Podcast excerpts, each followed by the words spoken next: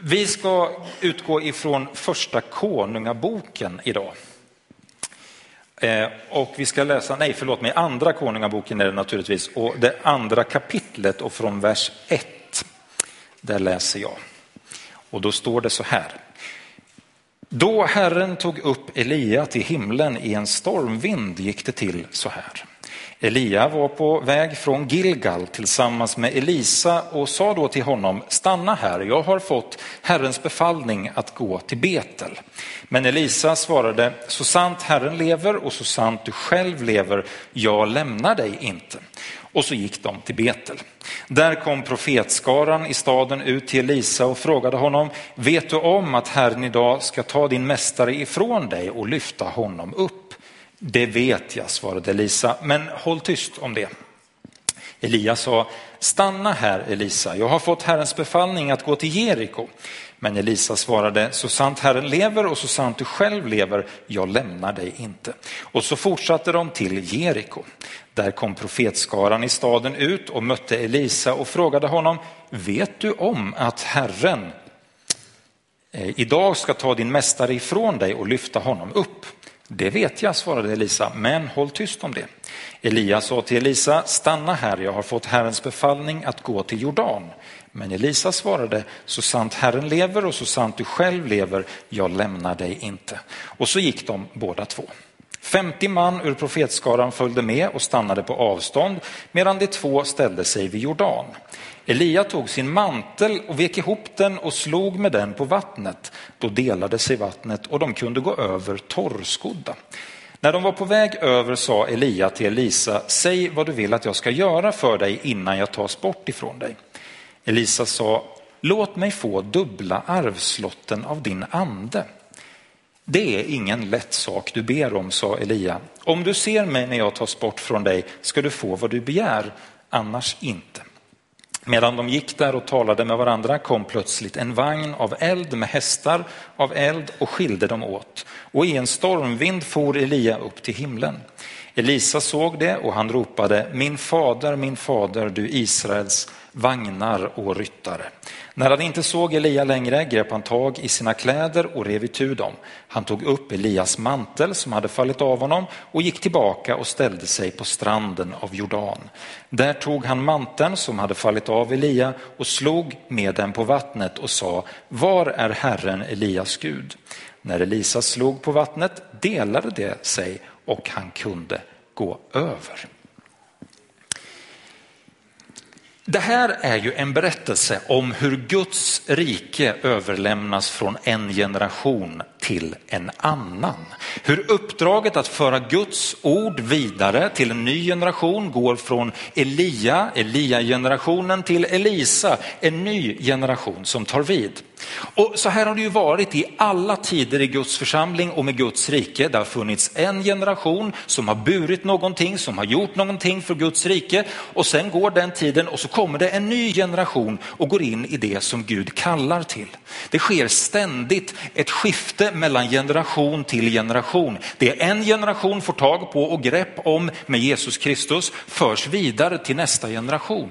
Det här är ju ett tydligt sådant exempel hur Elia lämnar över det som är hans till en kommande generation. Om man backar den här berättelsen om Elia och Elisa och, och, och, läser lite mer om den så märker man hur Herren hjälper Elia att hitta någon som ska efterträda honom. Så Gud hjälper Elia och så söker Elia upp Elisa och så börjar de att vandra sitt liv tillsammans. Och från den dagen som Elia kommer till Elisa och Elisa säger ja så lämnar inte Elisa Elias sida utan de går tillsammans. Och Elia han ger utav det som han har fått av Gud vidare till Elisa och Elisa lär sig fram till den här punkten, fram till den här berättelsen som vi just nu då läste. När Elias så då kallas hem till Gud så är det ju helt klart spektakulärt, eller hur? Jag menar, hur många människor är det egentligen som har sett en himmelsfärd med, med eld och vagnar och grejer? Det är inte många som får vara med om det. Det är spektakulärt. Men jag tror att det finns någonting i den här berättelsen som, som vi skulle kunna ta med oss och som vi skulle kunna lära oss någonting utav, eh, utöver det där spektakulära. Och det är det som jag ska försöka dela med er idag. Då. När Elia förs upp till himlen så är det ju så att han tappar ju sin mantel och manteln ligger ju kvar där. Och manteln det är ju en symbol för allt det som Elia har stått för. Det är en symbol för hans tjänst, för det han har gjort med Gud. Precis innan så hörde ni om hur han vek ihop sin mantel och så slog han på vattnet och så öppnade sig eh, vattnet för dem så de kunde gå över Jordan. Alltså den här manteln det har med Gud att göra, det har med vad Gud har lagt ner i Elias liv att göra. Och så försvinner Elia upp och så tappas manteln och helt plötsligt så ligger manteln på marken. Oanvändbar, eller inte oanvändbar men den används inte längre, den bara ligger där. Och så står Elisa bredvid. Om vi pausar lite grann i berättelsen just här. Ni ser Elia, han är på väg upp mot himlen. Ni ser manteln som ligger på marken och så står Elisa, den nya generationen och tittar på allt det här. Om vi pausar berättelsen lite grann där och så gör vi så här att vi gör ett hopp i tiden och så landar vi här i Pingstkyrkan i Lidköping just nu när vi sitter här. Och så funderar vi lite grann över vad skulle det här kunna innebära för oss? Vad skulle det kunna betyda för dig och mig? Vad skulle det kunna betyda för den här församlingen och för oss? Då tänker jag så här, den här församlingen, den här kyrkan som vi är i nu, den finns till på grund av att Gud vid något tillfälle har kallat människor i en generation. Människor som hörde hans röst, som visste vem han var och så gick de i tro på att Gud hade ett uppdrag för dem. Och så blev den här församlingen till. Inte för att de själva hade någonting utan för att Gud la ner någonting i deras liv. Men den här församlingen den skulle ju inte finnas kvar om det inte hade kommit en generation efter det. En ny generation som hade sagt, vi har också hört Gud tala, vi har tagit emot från Jesus Kristus och vi vill föra vidare. Vi har någonting att berätta för vår tid. Och sen kom det en generation till. Och var är vi någonstans nu? Är det den nästa efter det kanske? Eller, eller, jag vet inte riktigt. Men generation på generation på generation på generation har hört någonting ifrån Gud, tagit emot det i sina liv och sen har man fört det vidare. Man har inte låtit det stanna vid sin egen generation. Och så är det ju då lite spännande, vi som då ibland kallas för pingstvänner. Vad har vi egentligen för identitet? Vad är det egentligen som vi för vidare för någonting? Vad är det som är vi? Vad är det som, som Gud la ner i våra liv, i våra församlingar, i vår rörelse? Vad var det han ville för någonting? Och jag tror att det är en mängd olika saker. Jag kommer stanna vid, vid tre stycken saker som jag tror präglar oss som rörelse, som jag tror präglar oss som kristna. Vårt sätt att vara kristna. Det finns ju lite olika sätt, eller hur? Men det som Gud har lagt ner hos oss. Och nu kan det säkert vara så här att det finns andra saker. Jag, jag, säger inte att jag är heltäckande med det jag säger nu, men jag tror att det finns tre stycken saker i alla fall som jag vill lyfta fram och som jag tror präglar oss och som jag tror har med vår identitet att göra. Och det är det jag tror ska föras vidare från en generation till en annan generation. För eller hur? Så här är det ju. Vi vill inte att det ska stanna här. Eller hur? Utan vi tittar framåt och så tänker vi så här, det bästa det ligger framför. Det som Gud har förberett för framtiden, det är mycket mer än det som var på 30-talet. Det som Gud har framför oss, det är mycket mer än det som var på 50-talet. Det som Gud ligger, ligger framför oss och det som Gud vill ge, det är mer än det som fanns för 70-talet eller 80-talet. Därför att Gud vill mer, han är mer, han är större. Han vill det här landets frälsning. Och han har kallat oss, han har kallat dig och han har kallat mig till att vara med i det. Och det är ju fantastiskt, eller hur? Vi får vara med. Därför så tänker vi ju så här, det, det slutar inte här. Nej, nej, nej, nej, det slutar inte här. Vi tittar framåt och vi säger, det är hit vi ska. Allihop ska med, alla generationer ska med och vi ska gå framåt. Men vad är det som vi tar vidare? Vad är det som, som vi har med oss? Tre stycken saker då. Den första saken som jag skulle vilja säga om oss, det är att jag tror att vi är visionärer. Vad betyder det då? Vad betyder det? Vad lägger jag i det? Jo, vi har lärt oss att den som lever sitt liv på knä, den ser längre. Den församling som lever sitt liv på knä, den ser in i Guds framtid. Den ser det som Gud vill. Den ser det och hör det som Gud har tänkt. Vi vet att om man lever sitt liv på knä, då öppnar Gud någonting. Någonting som vi inte kan producera, någonting som vi inte kan ge, men som han har för oss. Därför är vi visionärer. Vi är ett folk som vet att om inte anden är med, om inte anden bygger verket, ja då är det kört. Vi kan inte bygga av egen kraft, men vi kan bygga någonting om anden är där, om Guds helige ande är där och bygger. Om han visar oss någonting. Vi är visionärer. Vi har lärt oss att när det kommer till att leda och föra någonting framåt så vet vi också att det är någonting som, som Gud behöver visa vägen för. Det är inte bara att leda var som helst utan Gud måste visa vägen. Och vi har också lärt oss att det är dags att gå åt en viss riktning när, när Gud visar vägen. Tror jag. Så vi har lärt oss att lita på Guds löften. Vi vet att om Gud har lovat någonting, om Gud har visat någonting, om Gud pekar i en viss riktning så vet vi att om han lovar det, ja då genomför han också det. Och vi får vara med. Ledda av den helige ande så har vi gått framåt. Inte för att vi alltid har vetat vart vi kommer att hamna, men därför att vi är helt övertygade om att Gud släpper inte taget om oss. Han har kollen. Han vet. Han kan leda. Han har all makt. Han kan göra vad som helst. Vi är visionärer därför att vi lever våra liv på knä. Därför att vi lever av att se det som Gud vill att vi ska se. Och vi längtar efter att anden och andens dop ska genomsyra oss. Så att vi inte går i egen kraft utan som vi går i den kraft som Herren ger oss. Vi är visionärer. Men vi är också missionärer. Eh, från början av den här rörelsen så är det ju så här att detta med mission har varit det som har präglat oss kanske mer än någonting annat egentligen.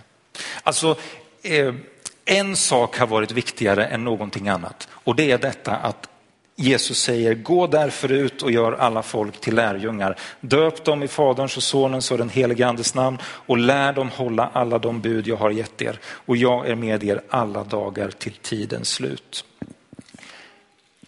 Och det här har ju gjort att vi har haft massa med olika sätt att försöka förmedla vår tro. Jag menar, vi har haft väckelsemöten, vi har haft torgmöten, vi har haft konferenser, vi har haft eh, alfakurser, vi har knackat dörr, vi har, ja jag vet inte, minns du sången, allt möjligt har vi försökt med och det har vi ju gjort för att vi vill nå någon människa med budskapet om Jesus Kristus, eller hur? Och så har vi tagit mod till oss och så har vi gått till grannen och så har vi sagt jag har något att berätta för dig. Jesus älskar dig. Och ibland så har vi mötts utav, ha, vad är det där för någonting? Lite hån kanske. Men ibland så möts vi också utav de här orden. Jag vill ha det som du har. Vad är det du har som jag inte har? Vi är präglade utav det här. Och när vi tänker på vår rörelse och när man börjar fundera på vart vi har bedrivit mission någonstans nu får ni hålla i er för nu kommer jag rada upp lite, lite länder som, som vår rörelse har varit i och arbetat i under årens lopp. Och då är det så här att jag tror att jag har missat en del. Men jag, jag räknar upp några länder där vi har varit och så kan vi fundera över, är vi missionärer? Nu kör vi. Brasilien, Argentina, Bolivia, Peru, Nicaragua, Honduras, Kongo, Etiopien, Sydsudan, Liberia, Kenya, Tanzania, Somalia, Mosambik, Uganda, Burundi, Algeriet, Arabiska halvön, Zimbabwe, Egypten, Benin, Burkina Faso, Senegal, Chad, Niger, Nigeria, Guinea, Mali, Sierra Leone, Togo, Mauretanien, Saudiarabien, Libanon, Palestina, Irak, Turkiet, Georgien, Dagestan, Armenien, Spanien, Bulgarien, Rumänien, Turkmenistan, Turkmenistan, Tadzjikistan, Kirgizistan, Kazakstan, Filippinerna, Myanmar, Sri Lanka, Thailand, Kina och Ryssland. Vi är missionärer. Amen. Det är ju helt fantastiskt, eller hur? Det är ju så bra som man, man nästan fattar ju inte att man får vara med. Vi är ju med i det här. Vi är missionärer, det ligger i våra hjärtan. Vi vill föra ut budskapet om att Jesus Kristus har dött och uppstått. Och du kan bli frälst om du tror på honom. Det ligger i vårt DNA, vi är missionärer. Och en, en församling som drivs utav detta, att det här är det viktigaste, att föra Jesus Kristus vidare till nya människor, till en ny generation, in i nya grupper utav människor. Det är en församling som har framtiden för, för sig. Det är en församling som går med Gud och det vill vi vara, eller hur? Vi är missionärer, tack och lov.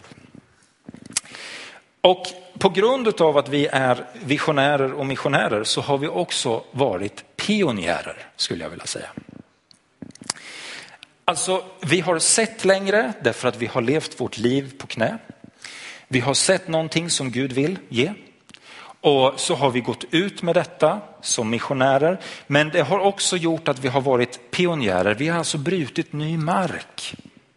Vi har försökt gå in i områden som har varit obrutna, där Guds rike inte har funnits. Då har vi tänkt, här vill vi också vara.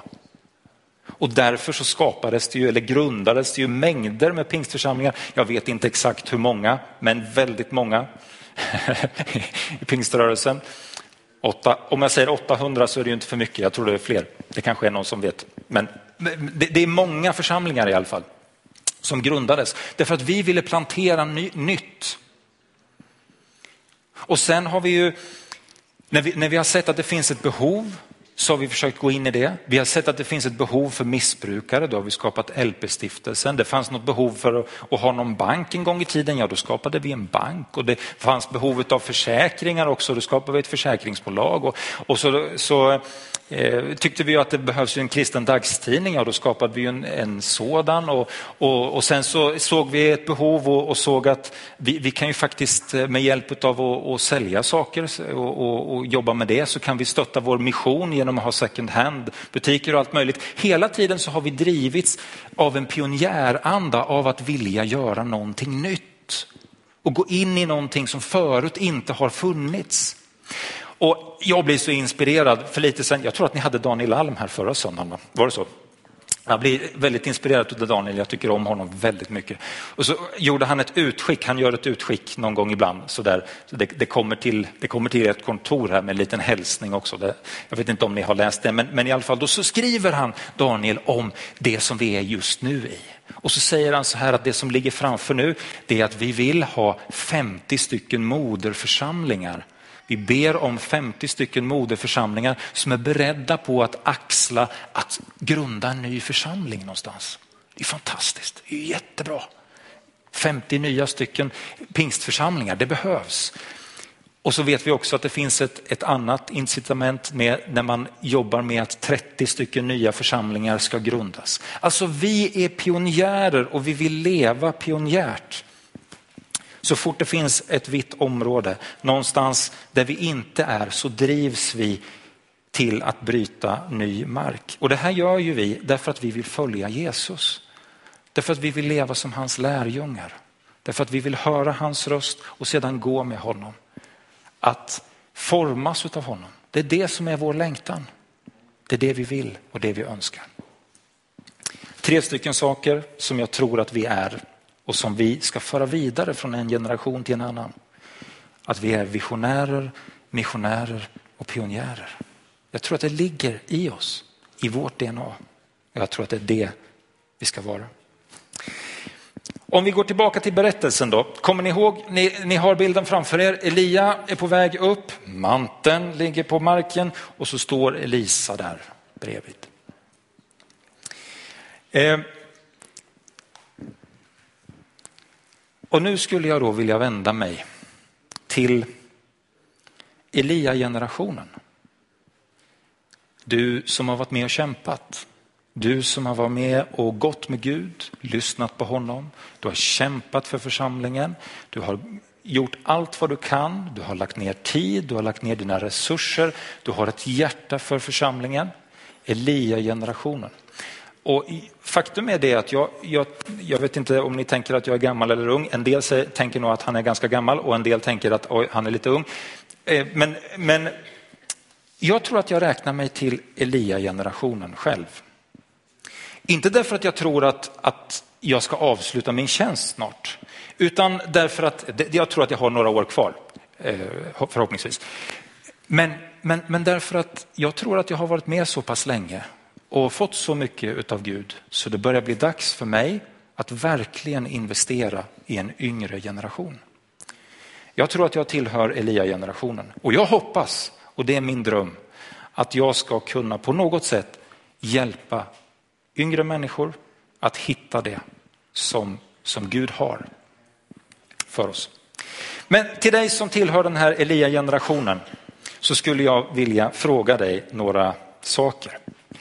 Den första frågan jag skulle vilja ställa till dig är, vilken är din mantel?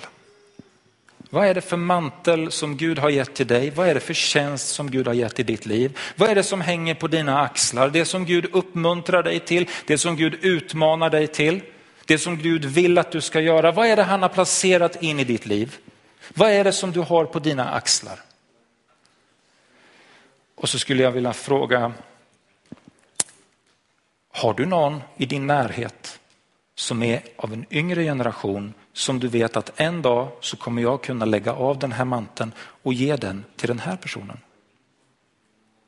Har du någon lärjunge? Har du någon som du kan visa det som du har fått ifrån Gud? Har du någon som du kan lära? Har du någon som du kan uppmuntra? Någon som du kan be för?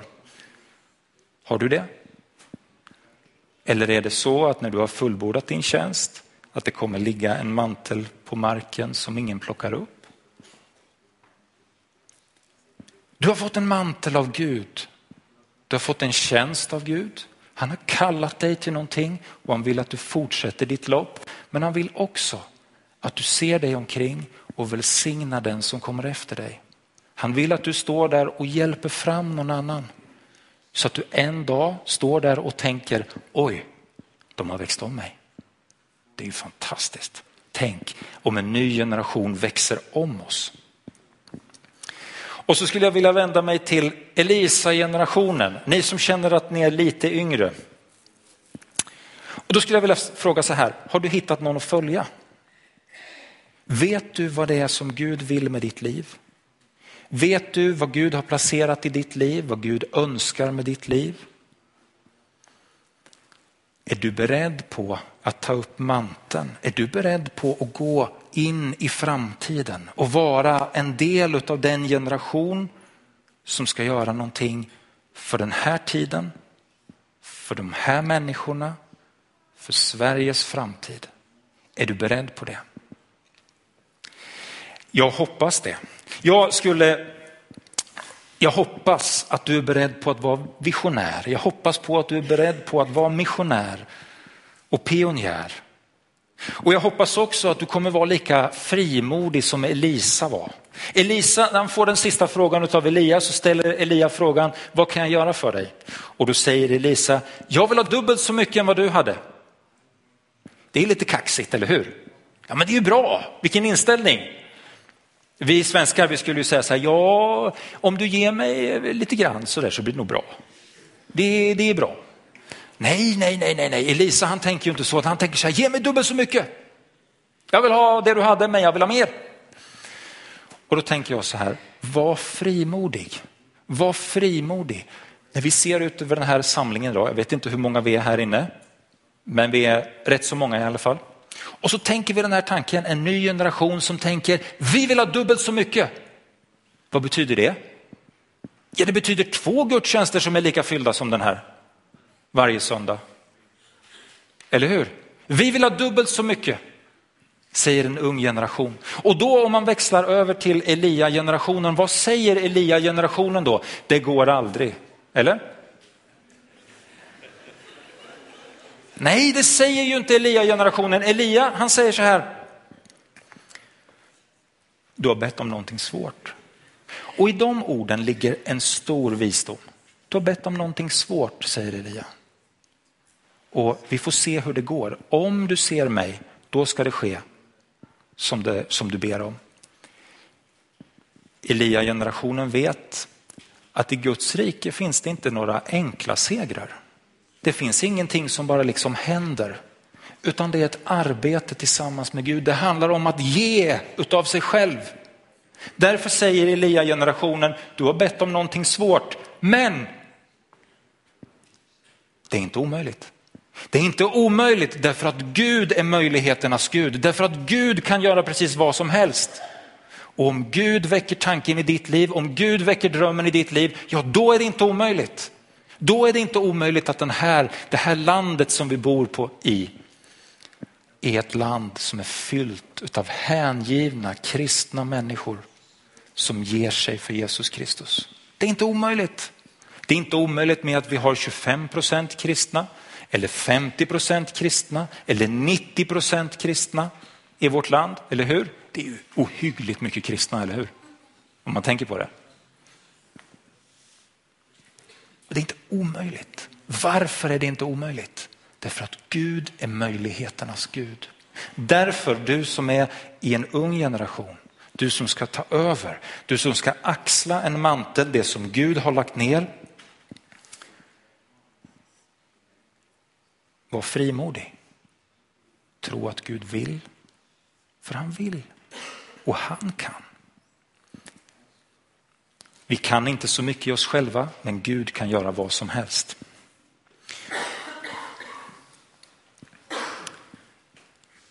Några saker till bara, så är vi snart framme vid slutet här.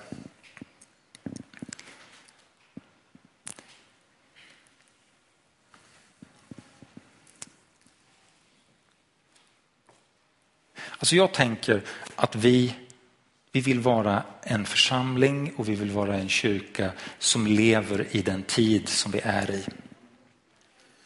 Och därför så är det så, så viktigt att, att vårt uttryck, att hur vi är, hur vi talar, hur vi kommunicerar, att det är på ett sätt som människor idag förstår och kan ta till sig. Alla generationer har sitt sätt att nå sin generation. Och Gud vill nå alla generationer. Jag hörde en fantastisk grej här för några veckor sedan.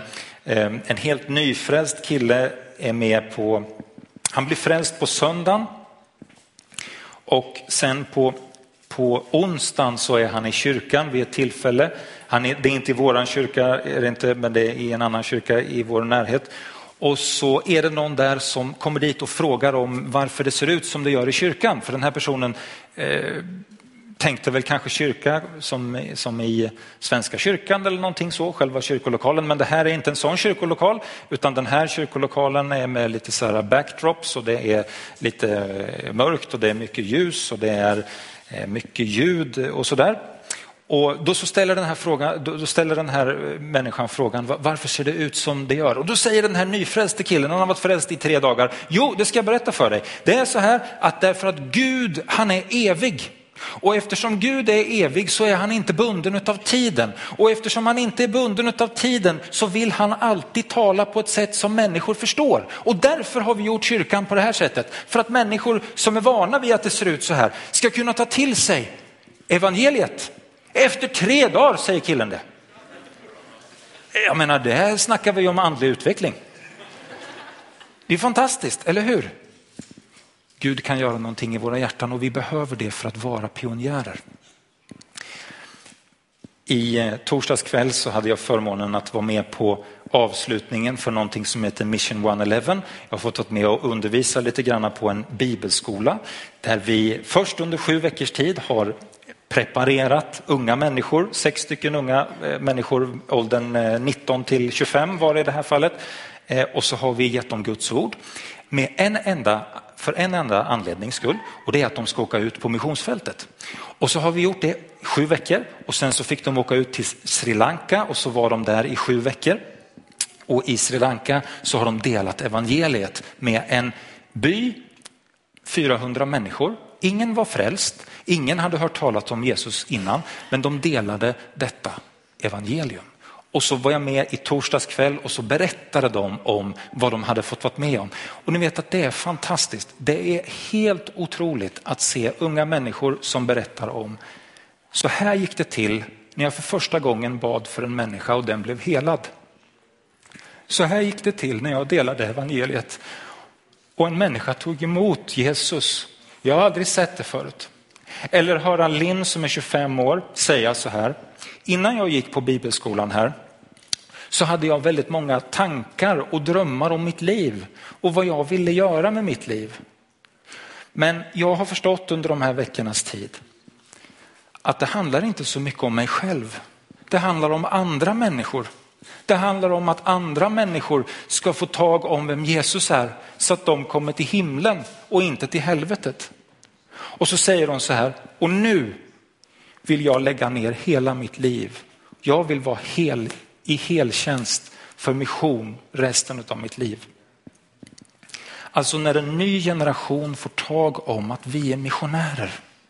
Vi kan fortfarande och vi ska fortfarande gå ut med evangeliet. Då händer det någonting.